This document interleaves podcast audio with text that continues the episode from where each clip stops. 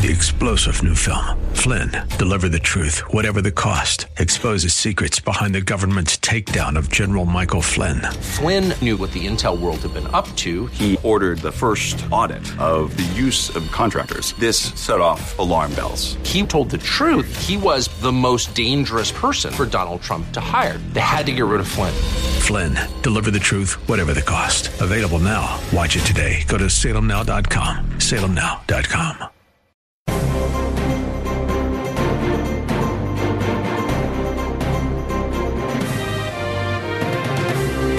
There's a culture war going on in this country. We can no longer remain silent on the issues that affect us all. Decisions we make now will determine our future. But how do we engage with the culture in a way that honors Jesus? How do we rise above the noise to know what is right and what is true? It's time to bring God back into the conversation. It's time to reconnect. Here's Carmen. Welcome, friends. I'm Carmen LaBerge, and this is the Reconnect, where we're putting God in his place, back where he belongs, right in the middle of every conversation. So, how do we do that? How do we enter into the conversations of the day as ambassadors of Jesus Christ? How do we speak the mind of Christ on the matters of the day? Let's face it, people don't need just another piece of our mind, but they do very much need the peace of the mind of Christ. So I think you're just the person to give it to them. We invite you to uh, visit us online at reconnectwithcarmen.com. You can also text the word reconnect to 22828. Text the word reconnect to 22828. If you follow the prompts, we will get you on our email list and send you resources, podcasts right to your inbox so you can share the show with others. We have lots of information at our website and on our Facebook page, and you can always communicate with me on Twitter. I'm at Carmen LaBerge. All right, friends, it's jam packed hour today. So here we go. We're going to lead off with the big news that's leading off every news program today and conversation, and that is the FBI director's firing. All right, it may not be um, a complete surprise to anyone who has sort of tracked the credibility of the FBI director over the last couple of years. But I think that in terms of timing, it's quite a shock to everyone. And certainly the reasoning being offered by the White House is raising alarms in many quarters. So, uh, I think it's important to remember that the Democrats and those on the left certainly wanted Comey fired when they viewed his actions in the days leading up to the 2016 U.S. presidential election as helping Donald Trump prevail uh, over their preferred candidate, Hillary Clinton. However, since the FBI's investigation into potential collusion of Trump associates with Russia intensifies, some are seeing the timing of Comey's dismissal as suspect. All right, so everybody is talking about this um, from political angles. I want us to keep in mind that we are the people who bring the distinctively Christian worldview to bear in every conversation. So, in any environment that you are in, if the conversation is about someone being fired and that person is not present in the conversation, you as a Christian are immediately thinking that the conversation is what? The conversation is gossip at some level. All right, so I do want to be quick to say that when we are talking about an individual and their experience, the very traumatic experience of being fired, and not just fired, but fired publicly and fired in a way that, you know, wasn't a, hey, my friend, come into my office. You have served your country well. However, um, you know, there's a period of time during which your credibility and the credibility of the FBI has been plummeting. And, dude, I got to tell you, it's time for you to go. That's not what happened. Jim Comey was in California delivering a speech on behalf of the FBI. Uh, he was on stage and um, and he was delivered. I mean, he wasn't delivered this letter on stage, but I mean, literally, he was handed a letter. And the letter said this Dear Director Comey, I have received the attached letters from the Attorney General and Deputy Attorney General of the United States recommending your dismissal as the Director of the Federal Bureau of Investigations. I have accepted their recommendation and you are hereby terminated and removed from office effective immediately. Now, I don't know if you've ever been terminated. I got to tell you, if you've ever been terminated, that's as far as you get in the letter. It doesn't matter what the person writes after that. It doesn't matter how what niceties they include. It doesn't matter how friendly the salutation at the end. Once you have read the sentence, you are hereby terminated and removed from office effective immediately. The the, the pit drops totally out of your stomach. And um, fear and humiliation uh, overwhelm you. And James Comey then had to have the conversation with those who were with him, who were traveling with him in California on behalf of the FBI, about whether or not he was even allowed to fly back to D.C. on the FBI's airplane, or whether or not he had to go buy a commercial seat. That's that's what terminated immediately means. Now, he was ultimately allowed back on the airplane to fly back home and clear out his office. But here's the conversation that, from a Christian worldview, we need to have. Credibility matters, truth matters, integrity matters. Um, are there reasonable questions for people to be raising about the credibility of the FBI? And are there reasonable questions now for people to be asking about the integrity of the FBI's in- investigation related to Russia's interference in the US presidential election? All of these conversations are going to be are going to be the ones that unfold over the course of time as the president uh, nominates the successor uh, to this position. Okay, that's going to be a critical conversation going forward. As Christians, I do think that the conversation also needs to include a time of uh, reminding those around us that a person lost their job. And for a lot of us, our identity is wound up in what we do. What you and I know of James Comey is that he is a, he filled a functional position as director of the FBI. Now, that that does not mean that that is who he is, but if you have ever lost your job, you know that the loss of a job for for men in our culture and for a growing percentage of women in our culture is a sense of a loss of identity as well. So I want us to have a heart of compassion today for this individual who lost his job. And I want you to reach out maybe to other people who you know are are without a job, people who have been fired. This is how the conversation on the national level becomes a conversation over coffee in your own community. We could have endless speculation about why James Comey was fired and under what conditions and about the timing, but all of those things are going to actually be worked out over time, and you and I have little influence over all of that. What do we have influence over? We have influence over the conversations that we're having in our own communities and over our own kitchen tables today. So let me just ask you have you ever been fired? How did it feel? Does that change at all um, how you would consider approaching a conversation about James Comey losing his job? Have you ever been fired publicly? Have you ever been the person who fired someone else? How did that feel? I actually had a conversation, I, I don't know, it might have just been last week, on the question of like uh, b- being fireable. And so uh, there are people out there who are apparently not fireable. I got to tell you, that's a limited number of people in terms of my knowledge base. Pretty much everybody that I know is in a position where they are fireable. And so um, we are not what we do. We are certainly human beings. We are not human doings, but our vocations do matter to us. And so I just want to lift that up uh, in terms of a part of this larger conversation uh, that we're having today.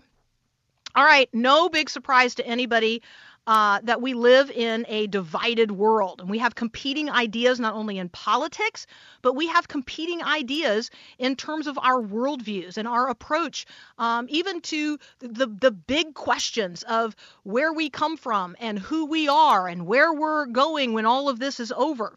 So, in partnership with Summit Ministries, um, Barna actually conducted a, a study Summit Ministries works, by the way, with older high school students, and so they are interested in knowing sort of like what's happening in the heartbeat of of that generation and what's influencing them in terms of uh, the Christian Christians' view of American culture. So Barna, on behalf of Summit Ministries, conducted a study among people who are actually practicing Christians in America, and they were seeking to gauge how much the tenets of other worldviews, including things like new spirituality, which you might sort of call New Age stuff, secularism, postmodernism, and Marxism, how have those worldviews actually influenced Christians about the way the world uh, is and, and how it ought to be? Well, I got to tell you, the research that that Barna produced is actually pretty staggering. Um, they would describe it this way: they would describe it as crystallizing, uh, crystallizing an ongoing shift away from Christianity as the basis for a shared worldview in America. Uh, Brooke Hempell, who is the Senior Vice President of Research for Barna, says we have observed and reported on an increasing pluralism, relativism, and moral decline among Americans and even in the church. Nevertheless, she says, it's striking how pervasive some of these beliefs are among people who are actively engaged in the Christian faith. So, what are they talking about here? Well, they're talking about the fact that there's a lot of Christians who really aren't. There's a lot of Christians, people who who would would describe themselves as Christians, who are actually um, syncretists. They have actually integrated into their own worldview and their own faith practices a lot of other worldviews. And so, no surprise then that they produce confusion in terms of their own moral decision making um, and their own approach to uh, other conversations that we're having in the culture. Well, back with us today to talk with us about worldviews and questions that Christians need to be prepared to answer in our conversations with others is Abdu Murray. Abdu is the North American director with Ravi Zacharias International Ministries. He's the author of two books. His latest book is Grand Central Question Answering the Critical, critical Concerns of the Major Worldviews. He's a lawyer by training uh, and education. He's a former Muslim with a powerful testimony about, and God has literally like given him this platform uh, to speak to diverse international audiences. And I would absolutely encourage you not only to follow him on Twitter at Abdu Murray, but check him out if he's ever speaking in your area. Abdu, welcome back to the Reconnect. Oh, thank you so much, Carmen. It's a pleasure to be with you.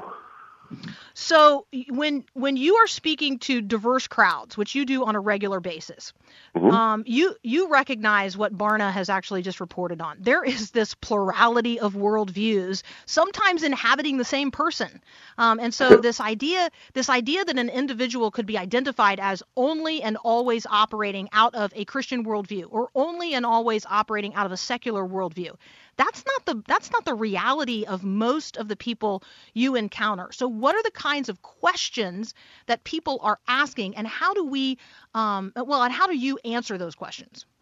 Yeah, and you're absolutely right. That is the observation. Not only does Barna's research bear it out empirically, but I can tell you anecdotally and across the entire RZIM team, we're seeing this in almost every way in every shape we go when we go to different venues, college campuses, even churches um, as this study, I think, reveals some of the uh, what seems to be shocking, but we've kind of known for a while now, uh, amalgamation of beliefs. Uh, some of the questions we get, oftentimes even from Christians, is: Is there really only one way to God? Um, and is that in some way bigoted, or is that in some way intolerant? And um, uh, oftentimes, how I look at this question is I look at it two ways. Really, is uh, if you're saying that it seems wrong for there to be more only one way to God. And I claim there's only one way to God. It's not my opinion you have to contend with. I didn't make that claim. Jesus made that claim. And if you have some a beef with someone, your beef should be with him. And ask him what he means when he says, I am the way, the truth, and the life. No one comes to the Father but by me. I didn't make that statement. He made it. So my response then would become this, is that I can say it all, all day long. But Jesus died and rose from the dead as a matter of historical fact. And he can be believed because guys who rise from the dead tend to have credibility. So I listen to him a little more than I listen to the average person. But the other thing to understand here is that our effort sometimes is to say, I want to respect all worldviews and say they're equally valid, and so they all lead to God. But that actually leads us to disrespecting all worldviews, because in saying all roads lead to God, we're actually not paying attention because not all roads even claim to lead to God. The Buddhist belief, as Buddha himself taught it, was you don't get to go and be in heaven or some kind, or even nirvana. You become extinguished. You become nothing. The Buddhist believes you become one with the impersonal absolute. A Muslim believes you don't get to go to God. You go to a paradise God has created, but God never condescends to actually be with you. It would be considered blasphemous to actually be in God's unmitigated presence. But that's the whole point of what Jesus did for us, is to put us in that presence. So to say they all lead to God in an effort to respect them all actually disrespects them all because we're not taking them seriously. And I would never insult someone by saying, you and I believe the same things and our differences don't matter. Well, and it sounds like when you lift up Buddhism and when you lift up the image that um, or the ideas uh, in, in, terms of heaven related to Islam, um, what you are pointing to is the the the very significant distinction of the personal nature of the universe and the personal mm-hmm. nature of the God revealed in the Old and New Testaments and personified in Jesus. So I think that when when we can get to that place in the conversation, and so I love that where you direct them is you got to deal with Jesus. I mean, ultimately, you got to deal with Jesus, and you got to deal with what Jesus did, um, and then you got to deal with what Jesus said. And so I, I totally appreciate that. Where do you start a conversation? Um, and this is a setup for an answer that I know you're gonna, yeah, you're not gonna knock out of the ballpark. So, um, where where do I start a conversation with a person who I suspect is a non-believer, even if they think they're a Christian? Mm. Well, I'd often ask them questions that I think would actually relate to the things that Jesus himself says. Or I'd ask them this question. I actually had a conversation just like this, Carmen, when I was sitting down with someone, and I said, "What does it mean to you to be a Christian? What does it mean to you?" Um, and they said, "Well, it means to do what Jesus did and teach and, and believe what he taught." I said, "Well, what did he teach?" Be good to others and you know do unto others as you have them do unto you, and treat people well, and you'll go to heaven. I'm like, well, that's interesting. Where does he say that? Like that. Uh, and so you quickly find out that they're often backpedaling on some of these things and say, what do you think about when he says this? And I'm going to quote him verbatim now. What do you think of this? And oftentimes you'll find that they disagree with the statement. And then I'd say, well, that's what Jesus said. So if you're saying you're a Christian, which means a little Christ or a Christ follower, and you want to emulate what he says and believes and teaches, then what do you do with the statement? How do you live with a statement like this um, and see where it goes from there? Because oftentimes I think people are under the misconception that what it means to be Christian is to be a good person or to somehow just, like I said, follow the golden rule, do unto others as you'd have them do unto you. And that's as far as it goes. So oftentimes I think you can dismantle some people. And I think one of the reasons why we need to do this, this may sound shocking, is to get people out of the illusion that they're actually following Christ.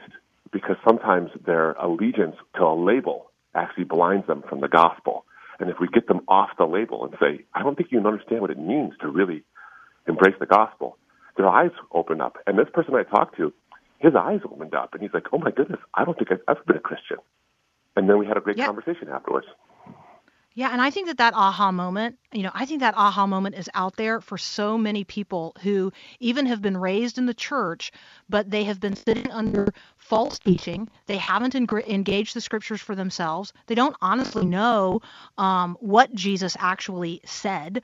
Um, they know parts and pieces of a story, um, and they know what what others have said about him. And so, again, I think that um, what you bear out is the get people get people not just talking about Jesus, but get people talking to him by having them interact mm. with, you know, not only who he is, but what he actually said. Um, and in order right. and in order to do that, we got to engage them with the scriptures, which I think gets us to a conversation about truth. And mm. you know, as as Christians, we we hold up the scriptures as the truth, right? They're they bear witness to the to the one who is the truth in a post-truth culture, how do you get people over that hump? That's a very difficult one nowadays because we used to be a postmodern culture. A postmodern culture said there's no such thing as objective truth, only subjective truths or interpretations. A post-truth culture actually says, no, we acknowledge there is truth. We just don't care. Um, my preferences mm. and my opinions matter more. Now, when you present them with the truth, they look at it and say, that could be true, but I don't care. Um, in fact, um, I'm, I'm, my, the current book I'm writing right now is Clarity in a World of Confusion. Trades on this very question. How do you offer clarity to a world that seems to love confusion? Because confusion hmm. allows us autonomy, doesn't it? I mean, if, if we want to say. Well, that's when you were saying, when you were saying that, you know, people just want to follow their own preferences. I'm thinking to myself, that's self idolatry. That's autonomy. That's throwing, that's shirking authority. So go ahead. Absolutely. Absolutely, and, it, and it's not. It, you know, it's funny is it's flowering in our day, but it germinated in the Garden of Eden. Adam and Eve were post-truth people.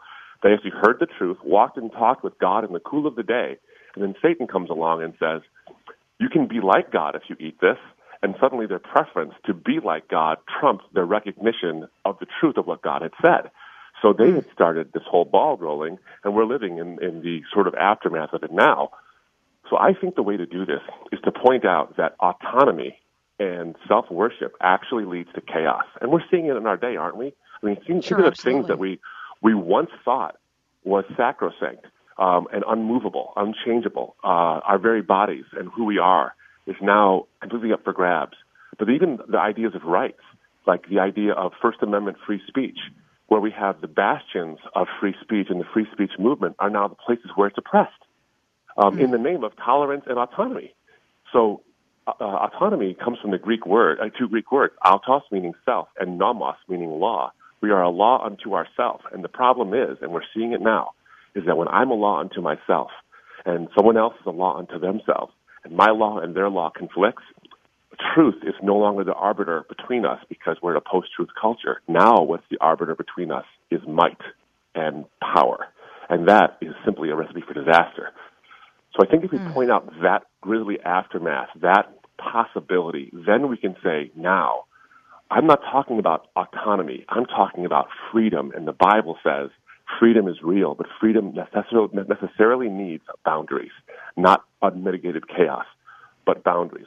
Do you know what true freedom is? And true freedom actually exists in the person of Christ.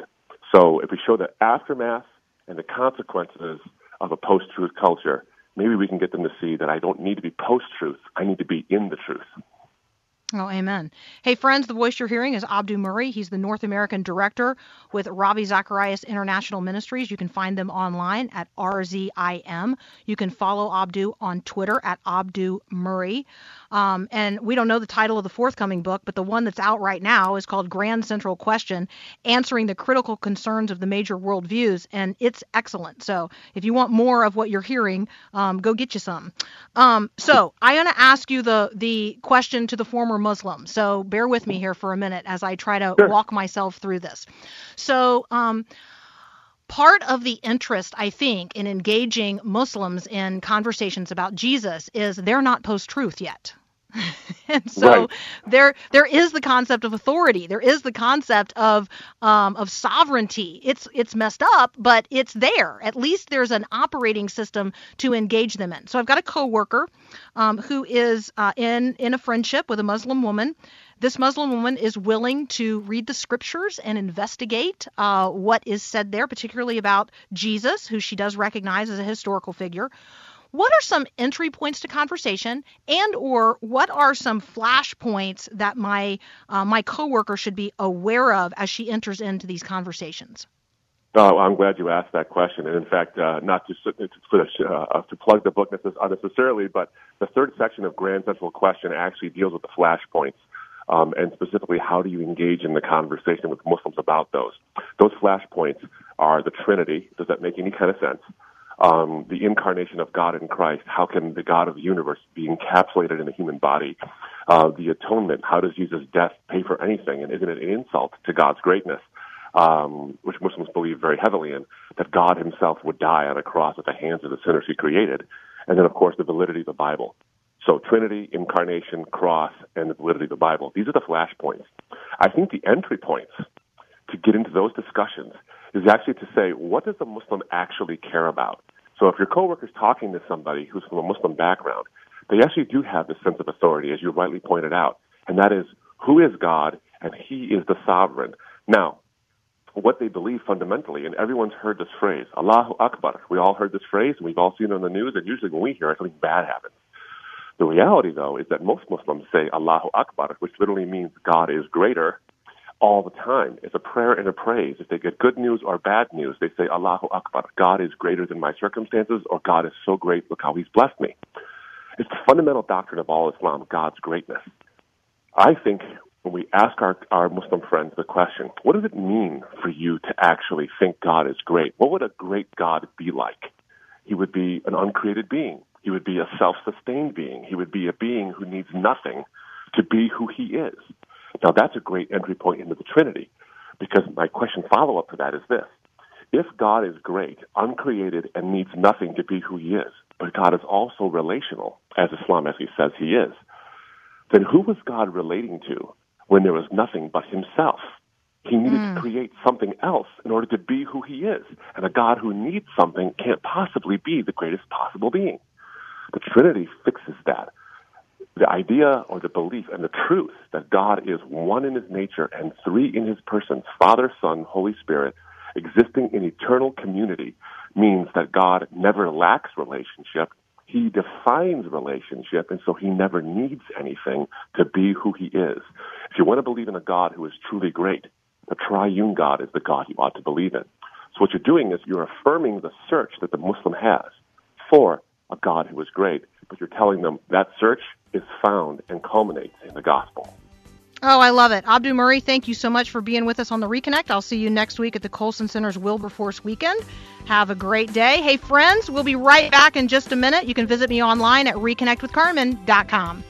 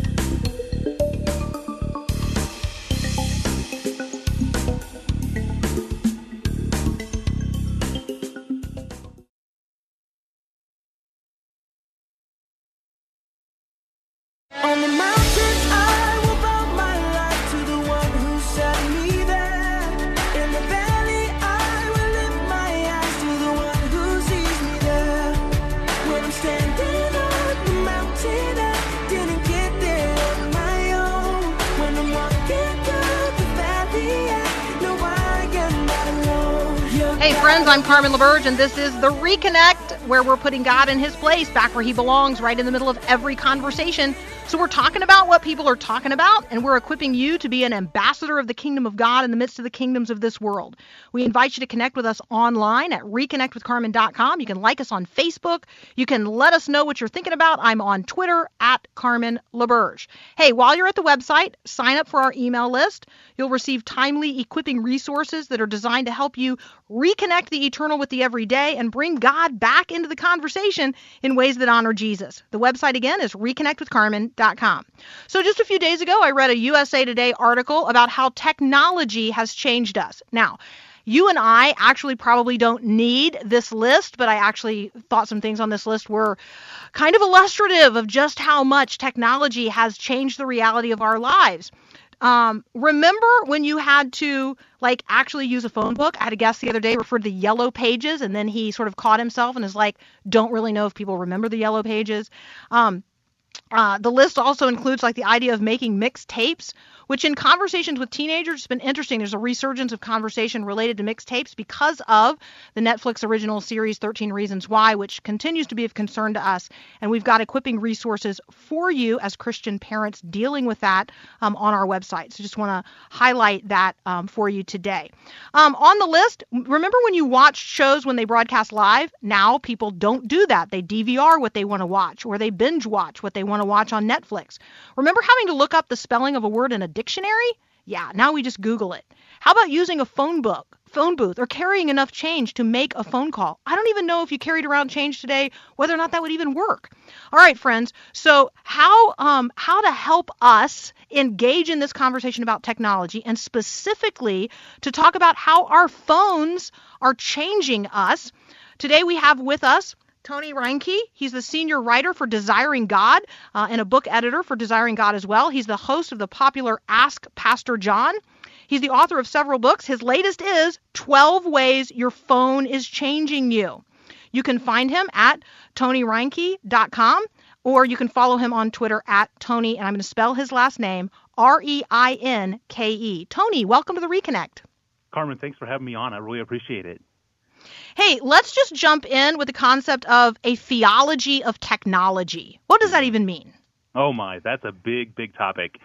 And uh, you know, I start the book with that topic because for me, it's really helpful, and it, it, I think it's really essential for Christians to understand where technology comes from, uh, not as something that somehow got imported here by aliens from Mars, but that it, it's actually something that uh, is organically pulled out of God's creation. And so God puts in uh, in place certain natural laws and he he puts in certain uh, natural um, raw materials uh, based upon uh, the amount that he wants in, in the soil, in the air, he has a, a certain proportion that he gives us, and then based upon that, then we as his image bearers can then create, we can innovate, we can make things, we can make textiles and clothes, and we can make war instruments, and we can make uh, musical instruments, and we can make agricultural instruments.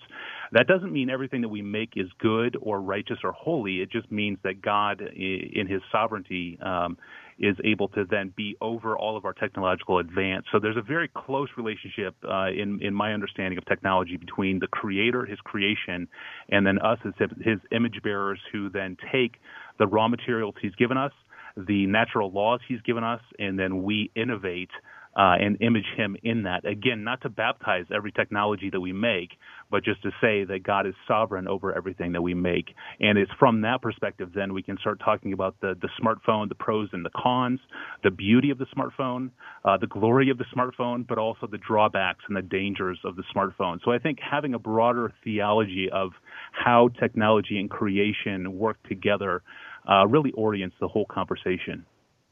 So I, I knew I was going to have this conversation with you, so I thought I would have the conversation in the car on the way to school with a 13 year old. Excellent. Because you know, right? So I asked her, "How has having a phone?" And she does not. She she does not have a phone that's very smart. Um, but she does have an i. Uh, it's not even an i. It's one step up from an iPod, but not an iPhone. So it's that middle one. So she's got yeah. a couple of apps, but okay. So my question was, how has that technology that you're holding in your hand, how has that changed your life? And so we talked a little bit about that. And then I said, how has it changed you? And that was a different conversation. So I do think you are trying to get us to dig around, not just in how does it help me, but how has it changed me? How yeah. how is it influencing what's going on in my heart and my head? Um, not just how is it making my life, how is it making things more convenient or faster, or frankly sometimes more frustrating. So tell yeah. us about that. Tell us about the difference between you know how it changes our life versus how it changes us. Yeah, that's a really great, great question. And, uh, you know, I think there have been a number of studies now that show that too much time on our phones have a really profound impact on our physical health even So things like uh, inactivity and obesity are on the rise. Uh, things like stress and anxiety are on the rise. Uh, sleeplessness is more and more common now. A, a, a, lot of that is driven by the smartphone and its ubiquity in our lives. Uh, you know, if we can't get to sleep, we grab our phones at 1 a.m. in the morning, which just, you know, that just makes everything worse. And so, uh, our, our smartphones lead to all sorts of consequences: poor posture, sore necks, eye strain, headaches, hypertension. There's a rise in hypertension among teens. Um, new forms of uh, breathing patterns that are just more shallow. So the more focused we become on our phones, the more shallow our breathing gets. So the physical consequences uh, oftentimes go more noticed than the other more subtle things that are happening in our lives. And so you're exactly right. What I'm trying to pinpoint is that underlying this impulsive uh, reach for our phone that we feel all day long are certain cravings and hopes and anxieties and fears and even hidden and secret and uh, anonymous desires that sort of control us from the inside. And so those are the things that animate our thumbs and uh, feed our impulses to grab for our phones. So I think the phone is a unique opportunity for us to see, and it's kind of scary too, in that what our hearts want is what we see on the high def screen. And so, more than anything, the phone is exposing those cravings and hopes and anxieties and fears that we've all lived with even before the smartphone, but now they're just coming out in a more obvious way. And so this is related to some of this approve, approval seeking related to likes or hearts or streaks versus my getting all of that from God. Mm. Would that be a fair assessment in terms of exactly. the impact the impact of my phone on my relationship with God, my devotional time, my discipleship. I'm not going to God to to, you know, get the applause of heaven. I'm looking for likes and, you know, and hearts and smileys. Yeah, talk about that because I'm not sure exactly. everybody who's listening even mm-hmm. knows how important that is for teenagers this is essential, and this is essential for parents too. I mean, I find myself here as well. Um, somebody asked me recently, like, what's the main takeaway from your book? And I told them, I mean, the main takeaway is something that C.S. Lewis taught me in his book, The Screwtape Letters. Uh, a lot of Christians will be familiar with those. Uh, there, what Lewis points out in one of his letters is that Satan is constantly trying to get us to feed ourselves on what is what he calls nothing quote unquote nothing. Lewis calls it a dreary flickering, a dreary flickering. I mean, if that isn't a phrase for the digital age, I don't know what is. A dreary flickering. And what he says is that Satan wants nothing more for than for us to take that dreary flickering, those things in life that won't satisfy our souls, and those things that don't actually help us live our calling before God, that is the dreary flickering of the nothingness of what Satan is trying to put into our eyes, trying to allure us with. So when we talk about self validation, I mean, this is one of the big things that draws us to our phones. Uh, you know, if we get 50 likes on an Instagram post, uh, that that just feeds the sort of dopamine rush in our lives. And the next day we want more. We want 75 likes on an image and then 100 likes on an image and on and on it goes. And we continue to feed ourselves on things that will not satisfy us. It just scratches this itch of approval and it will never satisfy us in a way that God created us to be satisfied in Him. And so what Lewis is talking about there is this idea that if you look at Luke 10 and you look at what Jesus has to say to us, the two things that we find uh, that root our lives is in number one, our love of God, our treasuring of God, and our, our finding our joy in Jesus. And on the other hand, in finding our expression of that love in loving our neighbors as ourselves. And so Jesus boils down the ethics of the Christian life pretty simply, like in Luke 10, where he just says we have two loves that dominate, that drive our, our lives as Christians, that make us flourish. And that is we treasure God, we find joy in Him, and then out of that abundant love, out of that abundant joy, we turn to our neighbor and love them. And so what Lewis is saying is Satan's strategy is to feed us a bunch of nothing. Just a buffet of sugary snacks online that don't make us happier, that don't give us more joy and they don't feed the vocations of our lives. We're not actually being more productive.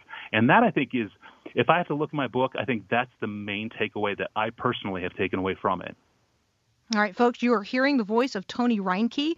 He's the senior senior writer for Desiring God. We're talking about his latest book, 12 Ways Your Phone is Changing You. Uh, you can read other things that Tony is writing at tonyreinke.com. You can follow him on Twitter at Tony Reinke, and his last name is spelled R E I N K E. All right, so Tony, um, I think that the word phubbing is something that you need to introduce to our listening audience and the lexicon. Um, hopefully, I'm pronouncing it correctly. Tell us what it is and why it's not just bad in terms of our relationships, but how it's actually training our kids to be like us in a bad way. Well, phubbing, are you talking about FOMO or phubbing? Well, you can talk about either phubbing or FOMO. Okay. I thought phubbing is this is this practice of ignoring my companions in order to be on my phone. I don't know yes. what FOMO is, so there you well, go. I, you got to talk FOMO, about both of them okay. now. Let's talk about both of them. Um, yeah, so going back to Luke chapter 10, I mean, one of the things that's really interesting about that chapter is that uh, the question comes up to Jesus, what who is my neighbor? What what does it mean to be a neighbor and who is looking around myself, who is my neighbor? And what Jesus there says is he talks about the uh, the the the Sadducee and and the um the Levite and the priest. So you have you have different characters involved here, and what Jesus is, is trying to show in summary form is he's trying to say the the need that you see right in front of you, that's your neighbor. Your neighbor is the person who needs you in front of you in your physical presence. And so, what Jesus is trying to push against is this idea that we can have our minds focused on even good ministry opportunities, on people that are remote, separated from us, off in a distant land, separated by space. Um, there's a, there's a calling, an immediate calling on the people that are right around you. And I think if you look at Luke 10, Jesus gives us parameters that are very helpful in the digital age. But yeah, so so just ignoring people around us is something that is so significant. Um, I think this is why the local church is becoming a a sort of uh, a cultural resistance movement in that we go and we belong to a people and we love one another even though we don't always get along, we don't always agree, but we have to get along and we have to love one another because we're in physical proximity. And that's what the local church represents.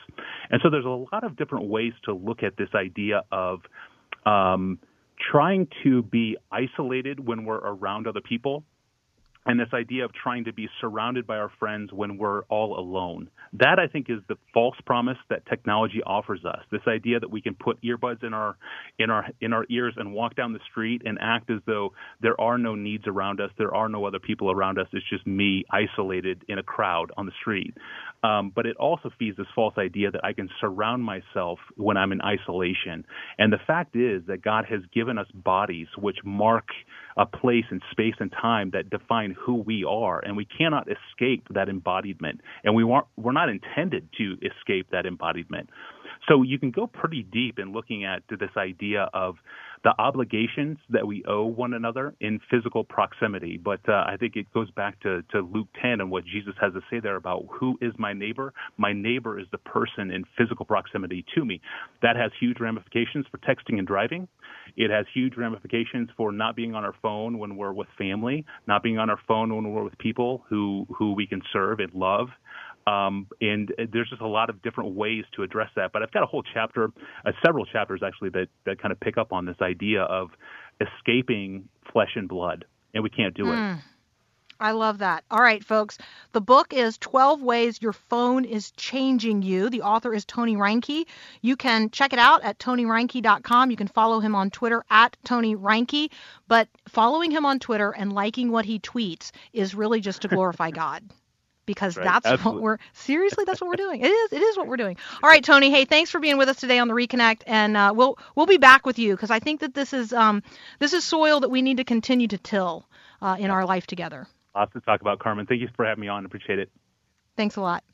All right, friends, this is the point in the show where we go below the fold. We like to lift up stories and make connections that are designed to help you start and engage with others in conversations that initially may not appear to have anything to do with God or be about God at all. But an introduction of eternal principles might actually change the course of a conversation, might give you the opportunity to talk about uh, talk about things that people aren't yet talking about, right? So how do you bring God back into the conversation? That's really what this section of the show is all about.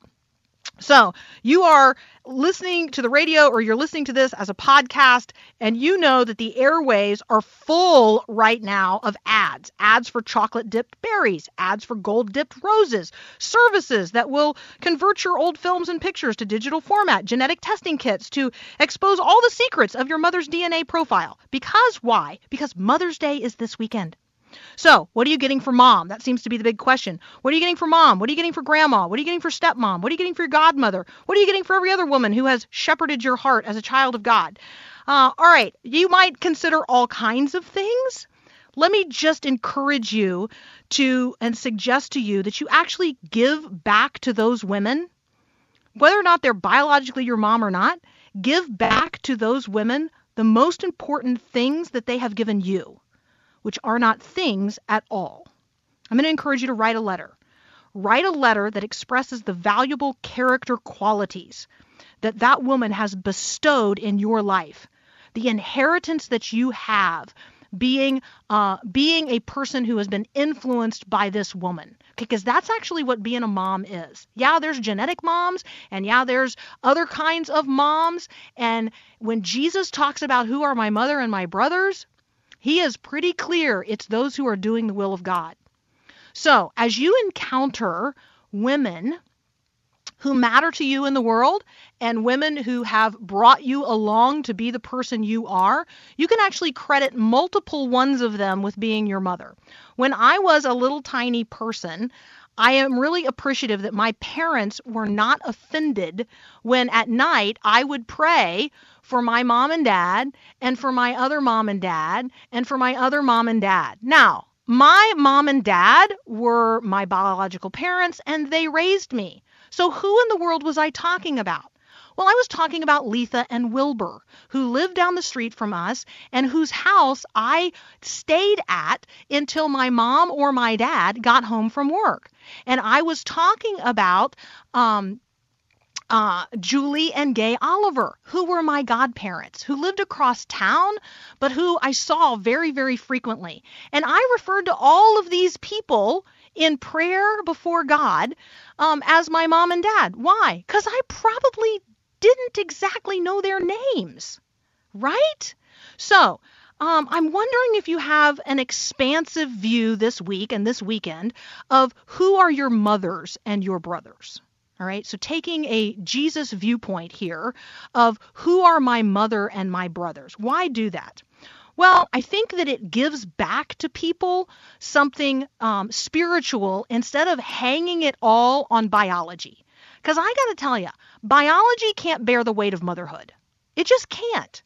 And there are so many women um, in the world today who who are not biological moms or who have who are living right now with the grief of having sacrificed their children on the altar of abortion, um, who are living with the reality of having given up kids to adoption, there's adoptive moms who still are having a struggle understanding um, their place, even in these conversations, because we as a culture ask dumb questions like which one of these kids is your real kid? Okay, that's our fault as a culture. So we got to figure out how to esteem motherhood in a in a spiritual sense this week. Now, yes, absolutely honor your biological mother. If she is a person who is still around in the world, shout out to my mom right now. I intend to honor you on Mother's Day. But I want us to be honoring mothers in our culture in a much wider way. And I want for us in the church to have an understanding of motherhood that's really born of what it looks like uh, to be a people who who do the will of the Father. Who are my mother and my brothers? Those who do the will of the Father. That's it. That's the definition. So, um, yes, I want us to uh, affirm Christian moms. Absolutely. Um, but I also want us to be affirming our moms, those who are Christians, as our sisters in Christ. Right? Because if your mom is a Christian, she's not just your mom, she's your sister in Christ. And there's a value laden relationship there that's different than just uh, genetic biology. And if your family has a Christian heritage, I want you to affirm the blessing of being in a family that knows Christ from generation to generation. invite your mom into the process of discipling the next generation. Like this is an opportunity to not just celebrate, you know, genetics. This is actually an opportunity to celebrate those women who are fostering within us the faith. So, I want you to imagine for a moment what kind of letter Jesus might have sent to his mother on Mother's Day. Like, let's just imagine that for a moment. And then I want you to consider writing that kind of letter to your mom. What does it look like for Jesus to write a letter to his mother on Mother's Day? You know, something along the lines of Mom. First of all, doesn't that just seem like crazy that, right, Jesus would address a letter to mom? Like, yes, it, it, but he had a mom? All right, Mom, thank you for your willingness to bear me into the world. Thank you for your willingness to raise me in the faith. Thank you for your faithfulness to God. Thank you for the sacrifices you made for me. Thank you for, in his case, following me to the cross. Thank you for never stifling me, never, uh, never uh, keeping me from pursuing my calling. I mean, imagine what Mary went through in the course of her life as the mother of Jesus. And then imagine what your mom has gone through in the course of raising you. Whatever spiritual mom it is that you need to write this kind of letter to, because it might not be your biological mom. It might be a stepmom. It might be a foster mom. It might be a Sunday school teacher. It might be a lady down the street. It might be your next door neighbor's mom. Like, I don't know who the person is that deserves this kind of letter, but there's a woman in your life who has fostered your faith. There's a woman in your life who is your mother in terms of the faith that you enjoy in Jesus Christ. Imagine Jesus writing to his mom, "Hey, remember when I was 12 and there's that, you know, we we we went as a family together to Jerusalem and I went to the temple and you didn't really know where I was and you actually, you know, with all of our giant tribal family, you started back home and it was like, you know, 3 days because I might have been camping out with the boys and I realized that it was 3 days before you kind of missed me, which is okay. But remember when you came back, you know, thank you for searching me out and then thank you for not punishing me. right? Like I just want to say to uh, to people out there, there's probably an experience in your adolescence that you owe your mom some gratitude about. I don't, I mean, there is for me. I was in seventh grade. I owe my mom every year explanations for and gratitude about my being a seventh grader. I was horrid. All right. Um, when Jesus was in ministry, there there were times that his mother was genuinely concerned about his welfare, about the mental status of his health. And and so in his letter to his mom on Mother's Day, he's probably unpacking some of that. You know, thank you for being so concerned that you came to look for me and then thank you for trusting that, you know what, I know who I am and what I'm doing at this stage of life. All right. And then in Jesus' letter, obviously this is not a letter you and I could write, but you know, he's the resurrected Lord. He can do anything. So I'm imagining in the in my letter from Jesus to his mom, there's this walk-off sentence about thank you for taking John as your son, and thank you for allowing John to take you as his mother. Because this is the kind of family I'm knitting together through my blood shed on the cross. I'm knitting together an eternal family of faith, and these are my mother and my brothers, those who do the will of God will enter the kingdom of heaven. All right, friends, that's all we got time for today here on the Reconnect. Visit me online at reconnectwithcarmen.com. Sign up for the podcast, donate to the ministry, share today's show with someone new. Have a great day, and God bless.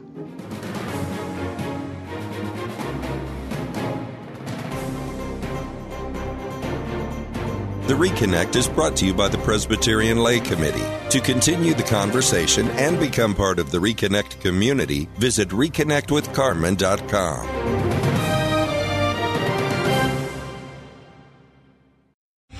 Three star general Michael J. Flynn, head of the Pentagon Intelligence Agency, knew all the government's dirty secrets. He was one of the most respected generals in the military. Flynn knew what the intel world had been up to, he understood its funding. He ordered the first audit of the use of contractors. This set off alarm bells.